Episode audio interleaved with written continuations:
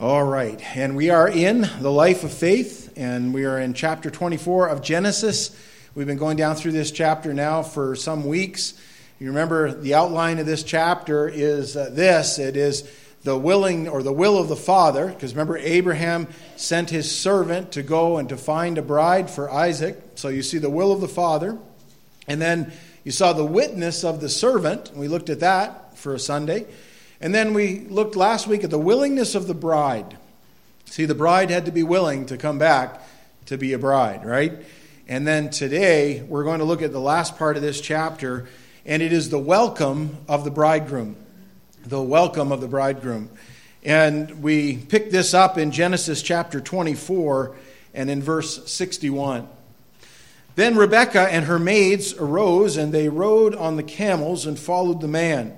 And so the servant took Rebekah and departed. Now Isaac came from the way of Beer Lahairoi, for he dwelt in the south. And Isaac went out to meditate in the field in the evening, and he lifted his eyes and looked, and there the camels were coming. Then Rebekah lifted her eyes, and when she saw Isaac, she dismounted from her camel. For she had said to the servant, "Who is this man walking in the field to meet us?" And the servant said, "It is my master." And so she took a veil and covered herself. And the servant told Isaac all the things that he had done. And then Isaac brought her into his mother Sarah's tent, and he took Rebekah, and she became his wife, and he loved her. And so Isaac was comforted after his mother's death. Lord, we are so grateful again for your word, and even now as we open it, we want to just praise you, O Lord, and thank you that you give us the Bible in our own language even. And Lord, as we look at this text today, may Jesus be seen, and may we look forward to that great day we shall meet him. And we ask, Lord, in faith, and we look forward in faith, and Lord, stir our faith to trust you more today. In Jesus' name, amen. As we've been going through this whole section on the life of Abraham, and we now come to really the life of Isaac, and he's been at the forefront of this as the son, right, as the one who is going to meet the bride. And we see, as we've been going through the life of Abraham, the various types that are represented in his life and also around him that really represent God's greater plan. And the Bible actually says that's what these things were about. They were shadows of a greater to come. They were some things that were foreshadowed through prophecy and also through the type or the shadow itself, not being the substance, but being something that declared the substance. And so when you come to the New Testament, you see that. And there are several examples of that as we've gone through. For instance, for Isaac, who is the son that was focused on in this chapter, his birth was a miraculous birth, wasn't it? It was miraculous because his mother was 90 years old when she gave birth to him, and his father was 100. And the Bible says they were well past that age of childbearing. And in the New Testament, it says that Sarah's womb was dead. There was no life that could come out of her at that point to bring forth a child. And yet, miraculously, God brought life out of something that appeared to be dead at that time. And that's exactly what he does with the sinner, isn't it? He brings life out of the dead sinner, and we are born again into his family. And you see the miraculous birth of Isaac. Well, Jesus had a miraculous birth also, didn't he? And that was a little different than this one in that his mother had never known a man, and she was a virgin, and she conceived and has a child. And we see how Isaac pictures for us the Lord Jesus, one being a shadow, one the actual substance. We see the willingness to obey his father and to give his life. Remember Genesis chapter 22, that story of Abraham taking Isaac, and he goes on the Lord's instruction, and he was to offer up his son, his only son, the one of who was the son of promise. He was to give his life there at Mount Moriah as a sacrifice. In the New Testament, Abraham's heart is revealed, and he believed that God would be able to raise Isaac back from the dead. And yet it didn't have to come to that, did it? God provided instead a lamb, and he used that ram in the stead of Isaac, and that ram was the sacrifice. And again, a picture, because God would send his only son, and his son would go to Mount Calvary, and there, being God's lamb, he would take upon death and sin and everything that the world has ever done that's evil, every single evil thought you've ever had, every sin you've ever committed, every sin you will commit, all the sin that has happened ever since the Garden of Eden was placed upon Jesus at the cross. And he was our lamb, which takes away the sin of the world, the Bible says. One was a shadow, the other an actual substance of what would take place. And the Bible is much like that. And of course, you come to this section here. And by the way, coming out of Genesis chapter 22, remember Abraham comes down off the mountain, and Isaac is not mentioned in that point until you get to this point here, as far as him being on the scene again. Now, it wasn't because Isaac didn't come down off the mountain. Matter of fact, in Genesis chapter 22, verse 5, Abraham, before he even went up on the mountain, he told the young men that were watching the donkeys there, he says, "Stay here with the donkey, and the lad and I will go yonder and worship, and we will come back to you." And that's exactly what would take place. But it's interesting that he's not mentioned until we see the bride coming to meet the bridegroom. By the way, Jesus, when he died on the cross and he rose again, he appeared to his brethren. He appeared to the disciples. And shortly thereafter, he ascended into heaven. And he promised as he was going up and before that he was coming again. Someday he's going to welcome his bride. And when he comes again for the bride. And that type in Isaac and Rebekah is a shadow of a greater to come. And that's what we're going to look at today as we look at the text and we dig in a little further. Because, there's a great day coming when the bridegroom is going to welcome his bride. And I believe the New Testament teaches that that's the church, and that is specifically those who believe in this age, all right?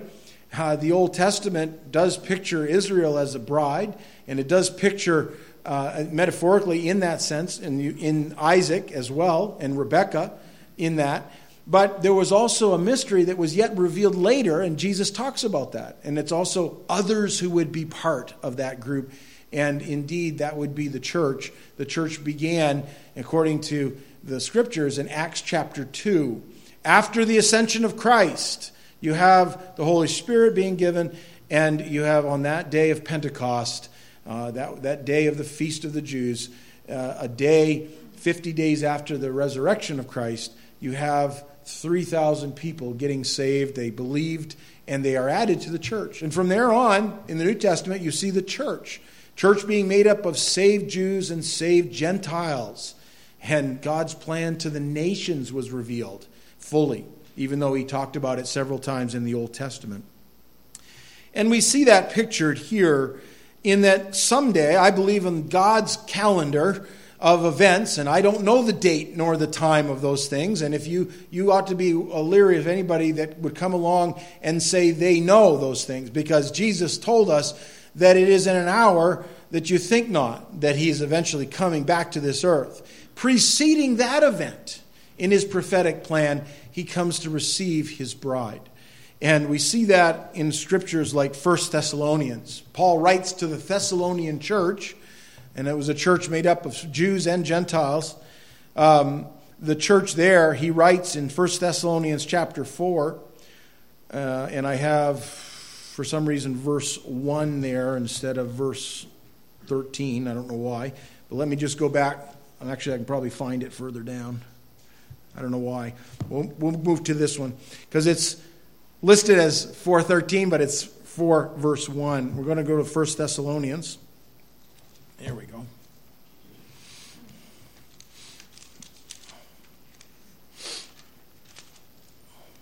And, all right, stand by, folks. 1 Thessalonians chapter 4 and verse 13. But I do not want you to be ignorant, brethren, concerning those who have fallen asleep, lest you sorrow as others who have no hope. For if we believe that Jesus died and rose again, even so God will bring with him those who sleep in Jesus. For this we say to you by the word of the Lord, that we who are alive and remain until the coming of the Lord will by no means precede those who are asleep. For the Lord himself will descend from heaven with a shout, and with the voice of an archangel, and with the trumpet of God, and the dead in Christ will rise first. And then we who are alive and remain shall be caught up together with them in the clouds to meet the Lord in the air, and thus we shall always be with the Lord. Therefore, comfort one another with these words. It's interesting because there's coming a time, and the Apostle Paul believed it was imminent because he includes himself in this text when he says, we who are alive and remain. Paul believed that at any moment the bridegroom could come back, the Savior himself, and he could catch away his church. And you see that as is pictured in the marriage of Isaac and Rebekah as well, as she who is willing comes, and there is the one who has been away. He's dwelling away. He's dwelling by a well. It talks about that well. And here Isaac returns back, and he receives his bride. And in God's prophetic plan, that is what's going to happen. And by the way, it's interesting, in the location, according to Genesis chapter 24, it was a place called Beer Lahairoi. That's the name of the well in which the region in which Isaac was dwelling. He was no longer living in his father's household. He had moved south of that, and he was living at a place where there was a well. And it's interesting because if you want to look at Abraham's life, you'll find altars associated with Abraham. There's several instances where altars were built. Those are places of sacrifice. With Isaac, there are several instances of location where wells were present. By the way, wells bring life, don't they? And wells are a picture of the life that is found in the Lord, not just the sacrifice that the altars picture. And we find that this was a place where Isaac had come from, and it was a place where the Lord saw. And actually, in that text of Genesis 16, verse 4 or 14, is the very first instance that well is mentioned. In the context there, it's for, remember Hagar? Hagar, who did not conceive. She was the handmaid of Abraham, and she conceives by Abraham a son, not the son of promise, but a son that God would bless nonetheless. And it was in a place where God saw, and that's why it was named that he sees all things. And by the way, he does see all things. Not one thing escapes him, and his plan will be fulfilled. No matter what we do or what we don't do, his plan is fulfilled in that. And we see that here in the life of Abraham. Well, in verse 63 of Genesis 24, it talks about Isaac and the fact that he was meditating out in the field. It says, and Isaac went out to meditate in the field in the evening, and he lifted his eyes and looked, and there the camels were coming. Now, here's the son as he's out there in his field, and he's watching, and he sees this caravan of camels returning, and on one of those camels is his bride. I think of, imagine what his heart would have been like to have his heart jump at that point. By the way, it would be the first time he laid eyes on her. We don't have any instance of that before this. And they had just traveled approximately, minimally, about 900 miles. Some say maybe upwards of 1,200 miles, going from Mesopotamia to the promised land of Abraham. And it would have been probably a 2-month journey if they just went 20 or 25 miles a day. It would have taken a while to get there. And so, long journey, and here you see the marriage is about to be brought in place and consummated. Well, I find it interesting as the Holy Spirit breathes out his word here, and he says, and Isaac went out to meditate. Yeah, I often wonder what was on his mind. What was he thinking about? Well, no doubt his mind was on the expectation of receiving his bride. And by the way, the Lord has you and me on his mind today. all the time. He doesn't get us out of his mind. We do sometimes, don't we? There are times where we might forget him, or we might not think about him in the way we should. And yet, you'll never find him doing the same. He thinks about you all the time, and he can't get you out of his mind. Well, it was love at first sight, because you find that the Bible later on this text says he loved her. But it's interesting because the Bible has a lot to say about meditating. And I think it's good to meditate. One of the things that we've lost in this world of busyness and electronics and bings and dings and everything else that comes in on the phone and everything else is we've lost the sense of stopping for a little bit. Maybe in the cool of the evening, standing out there in a field and just looking at God's creation or looking at the work of your hands perhaps, or your father's property in that case, because that's what he was on. And as he's there, and he's thinking. And like I said, I don't know what was on his mind exactly, but as a man, there's a lot of things that go on our minds. And as women, you know that too. And it's good to stop and to meditate. And to meditate on God.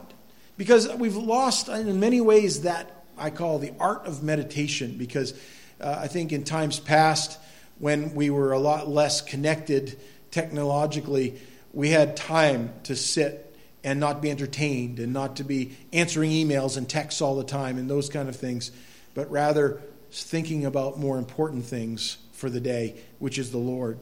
In Psalm chapter 1, the very first Psalm, verse 2, it says, this is the blessed man, it says, his delight is in the law of the Lord, and in his law he meditates day and night. Maybe Isaac was meditating on the law of God. He was meditating on the things that he had learned from a boy all the way up to being a man that his father and his mother had taught. Maybe he was thinking, because his mother, Sarah, had died at this point. Maybe he was missing her. He was thinking about his blessed mother. How many of us have those times where we sit and we think about those who've gone on before us and where they are now and in the presence of God if they were believers. And I'll tell you, we need to meditate. That's not an Old Testament principle only, though, either. It's a New Testament principle, too. We're to think on godly things, on God and what he's like, and meditate on those things. Romans chapter 13, Paul writes here, and do this, okay, and do this. And whenever you see that kind of thing, you better listen up. Knowing the time that now it is high time to awake out of sleep. Sometimes we need an alarm clock to wake us up out of sleep. Well, you know what? It's going to get harder and harder in this world around us to wake up from the darkness that envelops it. And my friends, we are 2,000 years beyond when Paul said it's high time to wake up. We need to wake up. We need to live for Christ today while it is still day. He says that. He says, it is high time to awake out of sleep, for now our salvation is nearer than when we first believed. The night is far spent, and the day is at hand. Therefore, let us cast off the works of darkness, and let us put on the armor of light. Let us walk properly, as in the day, not in revelry and drunkenness, nor in lewdness and lust, not in strife and envy, but put on the Lord Jesus Christ, and make no provision for the flesh to fulfill its lusts. Oh, my friend, we are in a world of darkness, and they are doing exactly opposite of what the Lord or what Paul commands us to do. They don't have the armor of light on. No, they put the armor of darkness on in their works. They don't walk properly. They walk instead in these things. Revelry. That means just uncontrolled sort of an idea that life is a grand party. Now, life can be party, and it can be pretty exciting and pretty nice, but life is also a time to be sober, not in drunkenness. There's a difference between someone who has joy in their heart and is singing to the Lord, and they're controlled by the Holy Spirit, and a difference between someone who has joy in their heart and they're controlled by some kind of intoxicant. Their song is different, for example.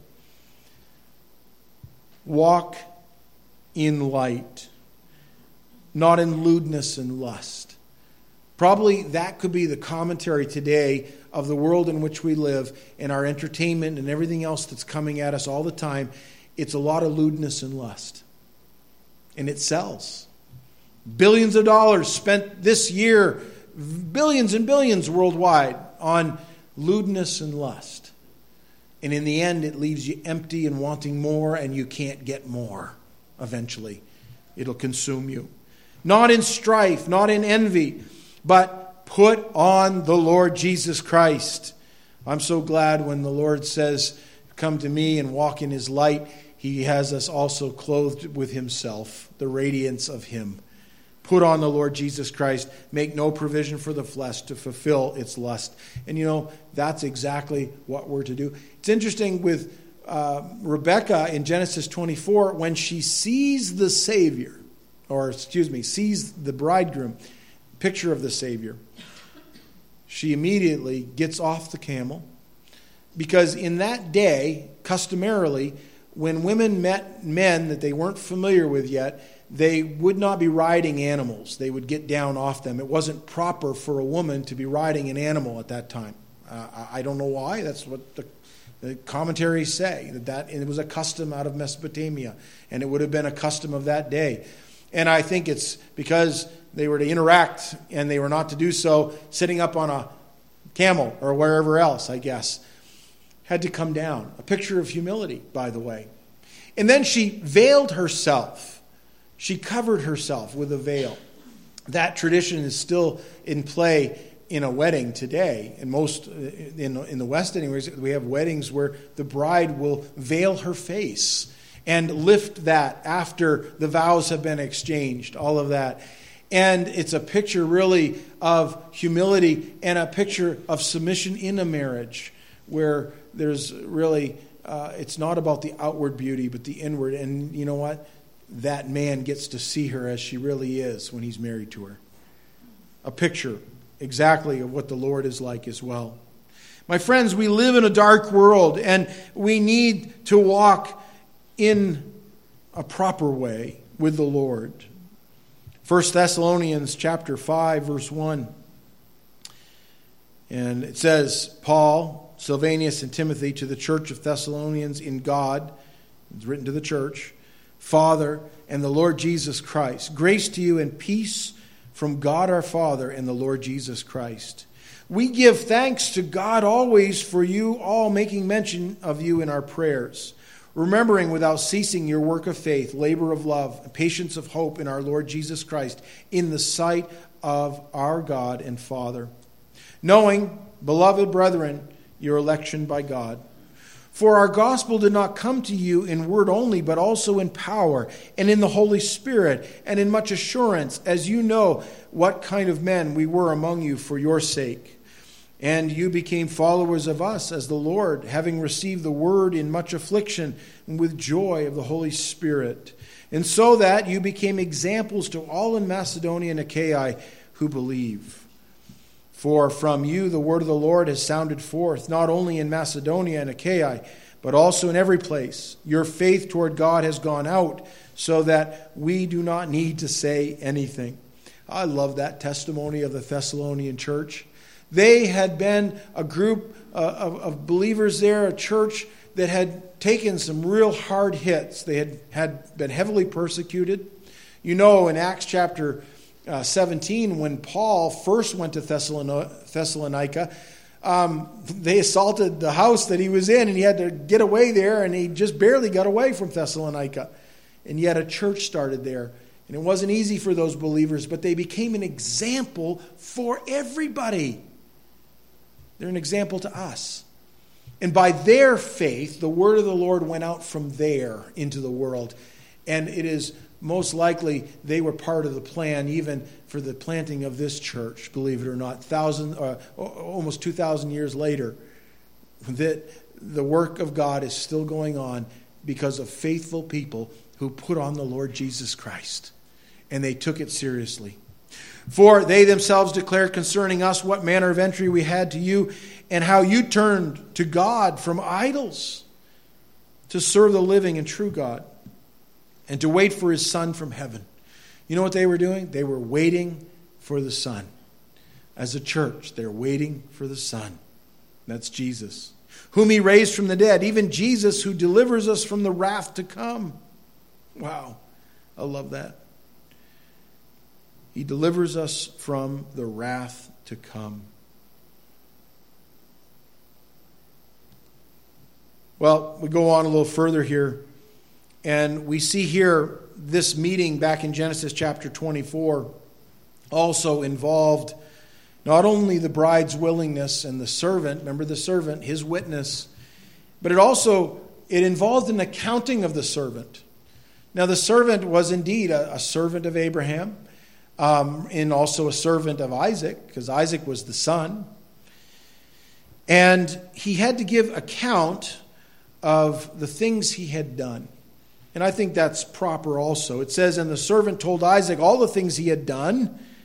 And then he goes on and he lists some of those in later, but in this section, you know, previous to that, we know the things that he had done, and we see that. And it's a reminder that someday there will be a joyous wedding that will come. There's also a time of accounting also. For believers, we will give account, not for judgment as such, but rather for reward. And the things that we did entirely in our own strength, in our flesh, things that were wrong even, those things are burned up with fire, yet not the believer. We're not burned up by fire. But the works are tried by fire, according to what the Bible says. That's going to happen. But there'll be a great wedding that'll take place prior to that as well. We know that from, by the way, Romans chapter 14 says this. But why do you judge your brother? Or why do you show contempt for your brother? For we shall all stand before the judgment seat of Christ. The word for judgment seat there is the Greek word bema, and it was a place where judges sat to hand out rewards. For instance, in the Olympics, they did that. They sat at the bema seat, and when an Olympian came across the line and they finished, you know, whatever place they finished, and rewards were given out. Some would also finish, but they wouldn't receive those rewards because they didn't win in that sense. So he uses a very interesting word. Then he goes on, for it is written, as I live, says the Lord, every knee shall bow to me and every tongue shall confess to God. And so then each of us shall give account of himself to God. Therefore, let us not judge one another anymore, but rather resolve this, not to put a stumbling block or a cause to fall in our brother's way. You know, we're to think about one another. But ultimately, you'll give account of yourself. I'll give account for myself. I won't give account for everybody else, but myself and what God entrusted me with. And in that sense, as a pastor, I give account for others, but how I ministered in that. But that's something I have to look to, and you do as well. A great wedding that'll take place. Where am I getting that from? Well, from Revelation chapter 19. We have this scene. This is prophetic. This is future. It says, after these things, I heard a loud voice of a great multitude in heaven saying, Hallelujah, salvation and glory and honor and power belongs to the Lord our God. For true and righteous are his judgments, because he has judged the great harlot who corrupted the earth with her fornication, and he has avenged on her the blood of his servants shed by her. Again they said, Hallelujah. Her smoke rises up forever and ever. And the 24 elders and the 4 living creatures fell down and worshiped God and who sat on the throne, saying, Amen, Alleluia. Then a voice came from the throne saying, Praise our God, all you his servants, and those who fear him, both small and great. And I heard, as it were, the voice of a great multitude, as the sound of many waters, and as the sound of mighty thundering, saying, Alleluia, for the Lord God omnipotent reigns. Let us be glad and rejoice and give him glory, for the marriage of the Lamb has come, and his wife has made herself ready.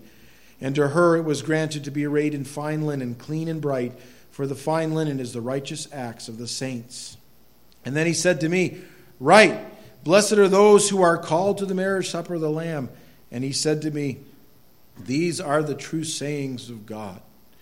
And my friends, we're reminded that there's a marriage someday in heaven. And that marriage, there's an invitation to be part of that as well.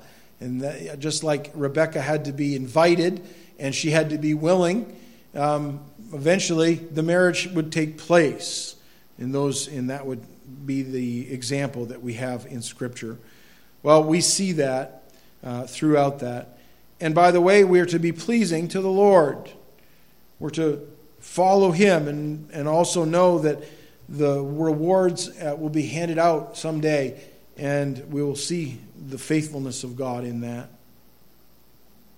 And I don't turn to the passages, but in 1 Corinthians chapter 3 and also chapter 4, you have that accounting about being a steward of the grace of God and the mysteries of God. That means that we're to be someday accounted as faithful or not. I mentioned earlier that for Isaac, seeing Rebekah, it was the first time. He didn't know Rebekah, but he knew the servant, he knew his father, and he knew whoever would be coming back with that servant would be the bride for him. Because remember, God was in it, and we saw that. And obviously, it was, as I said earlier, love at first sight, because they got married that very night, and he loved her, the Bible says. That's the testimony of that. And I think, indeed, it truly was a marriage made in heaven. By the way, Christ loved you even when you didn't look so great, all right? We know that Rebekah was a pretty woman, and that was a great thing for Isaac as well.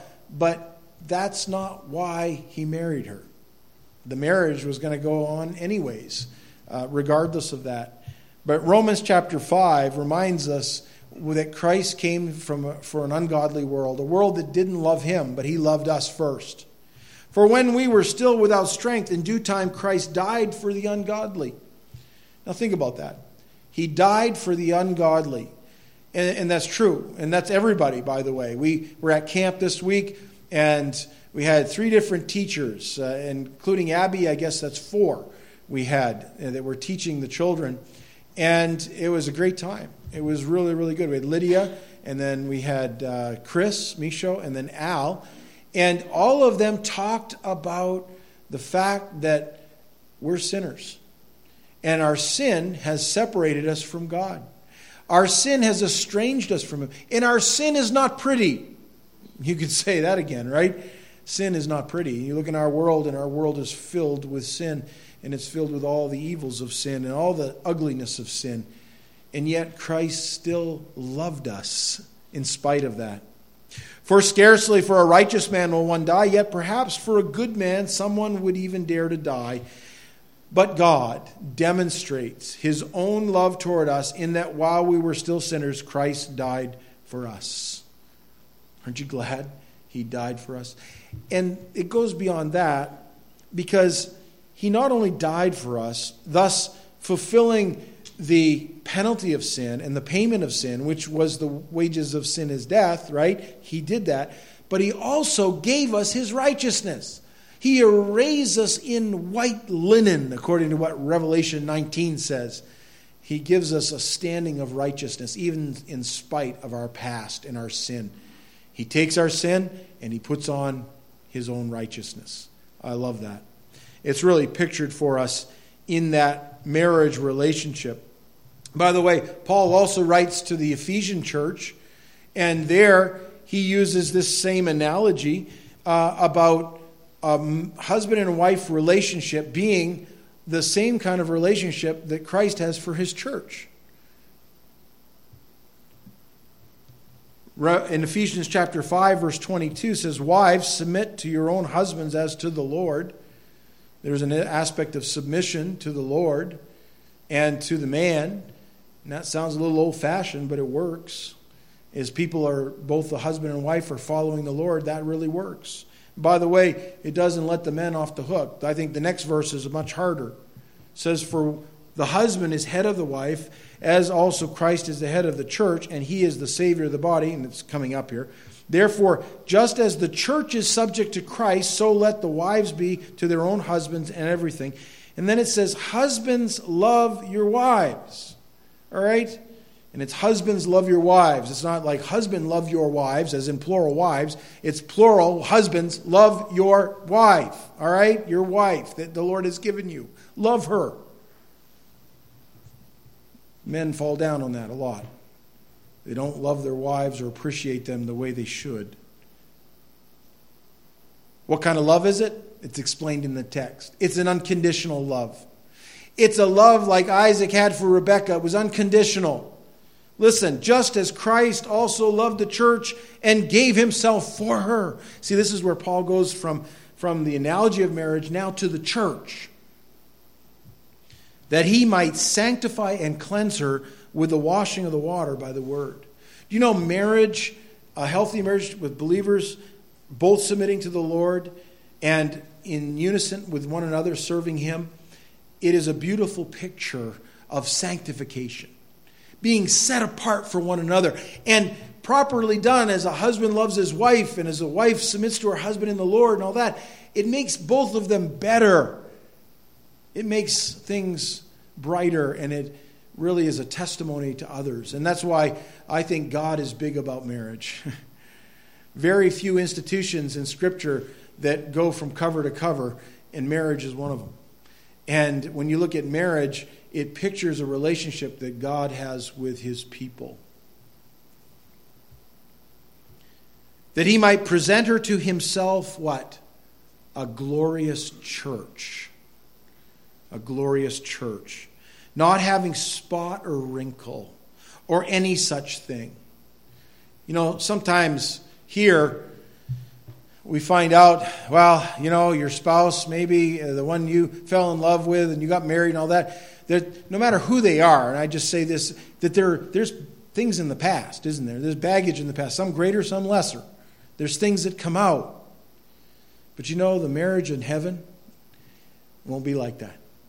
Our sin is remembered no more.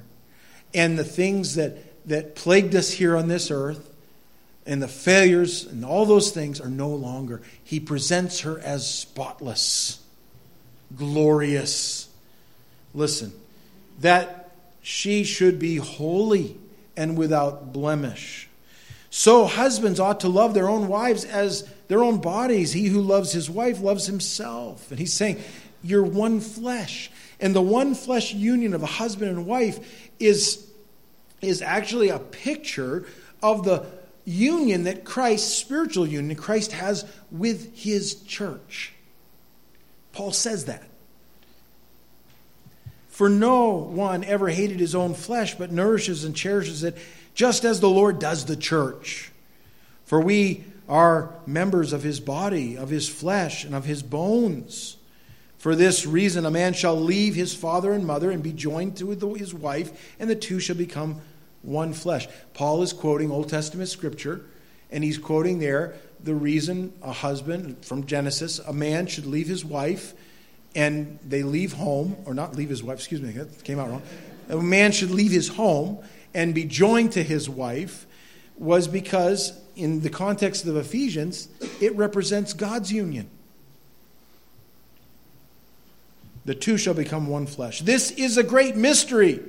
This mystery, what the word mystery means, it wasn't revealed in the Old Testament. It was previously unknown exactly. Doesn't mean that it's mystery and that nobody knows it. It was talked about in the Old, but the fulfillment of it is seen in the New Testament. But I speak concerning Christ and the church. Very specific here. Nevertheless, let each one of you in particular so love his own wife as himself, and let the wife see that she respects her husband. Paul, in his very practical teaching to the church at Ephesus, lays out this. And we see this pictured again back there in Genesis, where here's Rebekah. She's traveling long distance. It's been a while. It's not been easy.